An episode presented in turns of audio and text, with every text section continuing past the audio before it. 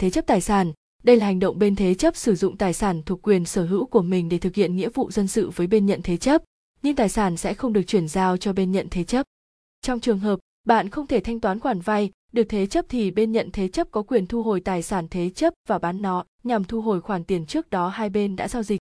mốc gazit là gì? Đặc điểm của mốc gazit Trước khi bắt đầu các hoạt động thế chấp, bạn cần hiểu rõ những đặc điểm của hình thức này. Ba đặc điểm chính của mốc gazit cần lưu ý và tuân thủ là Thứ nhất, bên thế chấp không cần chuyển giao trạng thái tài sản cho bên nhận thế chấp. Bên thế chấp chỉ cần cung cấp toàn bộ giấy tờ gốc chứng nhận quyền sở hữu tài sản. Trong thời gian thế chấp tài sản, bên thế chấp vẫn có quyền sử dụng tài sản. Thứ hai, tài sản thế chấp phải là tài sản có giá trị. Các tài sản này thường là bất động sản nhà cửa, đất đai, phương tiện giao thông cơ giới, hàng hóa luân chuyển trong quá trình sản xuất kinh doanh, tài sản được hình thành trong tương lai. Những vật phụ đi kèm theo bất động sản đều được tính là tài sản thế chấp, trừ trường hợp có thỏa thuận khác giữa hai bên. Thứ ba, những hợp đồng, thỏa thuận có liên quan đến quyền sử dụng đất phải đảm bảo tuân thủ quy định của pháp luật theo Bộ luật dân sự, luật đất đai cùng các quy định khác của pháp luật. Bên nhận thế chấp phải có trách nhiệm giữ gìn tài sản thế chấp. Trong trường hợp có bên thứ ba tham gia giữ tài sản này thì cần có sự thỏa thuận và đồng tình từ cả hai bên thế chấp và nhận thế chấp. Đặc điểm của mốc gazit phân loại thế chấp. mốc gazit được phân loại theo nội dung, số lần thế chấp và tính chất, nguồn gốc của tài sản thế chấp. 1. Căn cứ theo nội dung thế chấp. Phân loại mốc ga giết dựa theo nội dung thế chấp bao gồm hai loại, thế chấp pháp lý và thế chấp công bằng. Thế chấp pháp lý, thế chấp công bằng, khái niệm, bên đi vay ký thỏa thuận chuyển nhượng toàn bộ quyền sở hữu tài sản thế chấp cho ngân hàng trong trường hợp họ không thể thực hiện nghĩa vụ thanh toán khoản nợ. Đây là hình thức bên đi vay chỉ giao cho ngân hàng nắm giữ giấy tờ, sổ sách chứng nhận quyền sở hữu tài sản hay quyền sử dụng đất đai. Xử lý tài sản. Khi bên thế chấp không thể thực hiện nghĩa vụ thanh toán, ngân hàng có quyền đem tài sản cho thuê hoặc bán mà không cần thực hiện những thủ tục tố tụng.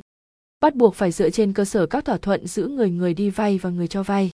Thủ tục đơn giản, chi phí thấp, thời gian thanh lý, bảo đảm tài sản có thể bán đi trong thời gian nhanh nhất để ngân hàng có thể thu hồi nợ mà không cần pháp luật can thiệp. Giá trị tài sản sau thanh lý, ngân hàng nắm toàn quyền quyết định, không có sự tham gia của các chủ nợ khác. Giá trị tài sản sau khi thanh lý sẽ bị phân chia cùng các chủ nợ khác bởi một tài sản có thể được thế chấp cho nhiều khoản vay khác nhau. Nhược điểm Mỗi lần sang tên cần thực hiện nhiều thủ tục nên tốn kém nhiều chi phí. Khi vay mới cần lập hợp đồng thế chấp mới. Khi muốn thu hồi nợ, ngân hàng không thể tự phát mại tài sản mà cần có sự can thiệp của pháp luật. Khoản tiền thu được khi bán tài sản, thế chấp sẽ bị phân chia cùng nhiều chủ nợ khác. Phân loại thế chấp 2. Căn cứ trên số lần thế chấp. Thế chấp thứ nhất, việc thế chấp tài sản nhằm đảm bảo thực hiện nghĩa vụ cho khoản nợ thứ nhất hoặc khoản vay thế chấp đầu tiên. Thế chấp thứ hai, người đi vay sử dụng phần giá trị chênh lệch giữa tài sản thế chấp với khoản vay thứ một. Phần chênh lệch tài sản này mang tính chất đảm bảo cho các khoản nợ thứ hai, ba.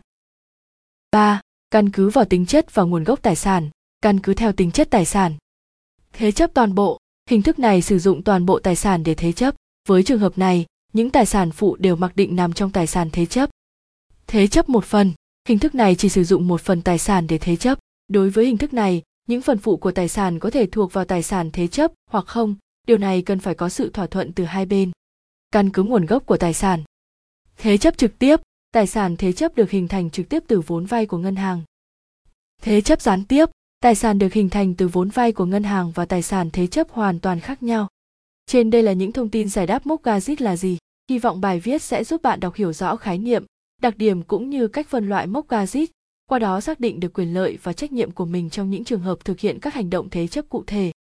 Phân biệt giữa loan, khoản vay và mốc gazit. Loan là khoản tiền vay từ ngân hàng, người mượn cần phải thanh toán khoản tiền khi hết hạn vay cùng một khoản lãi đi kèm.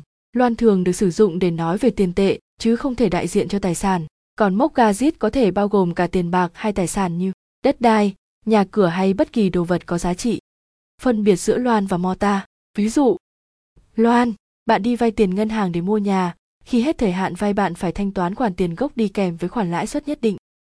Mốc gazit bạn đi vay tiền ngân hàng để mua nhà nhưng không thể trả được khoản nợ và phải thế chấp nhà. Khi hết hạn thế chấp nhưng vẫn không thể hoàn thành nghĩa vụ trả nợ thì căn nhà sẽ bị ngân hàng giữ lại. Tóm lại mốc gazit là gì? Mốc gazit là thế chấp tài sản, đây là hành động bên thế chấp sử dụng tài sản thuộc quyền sở hữu của mình để thực hiện nghĩa vụ dân sự với bên nhận thế chấp, nhưng tài sản sẽ không được chuyển giao cho bên nhận thế chấp.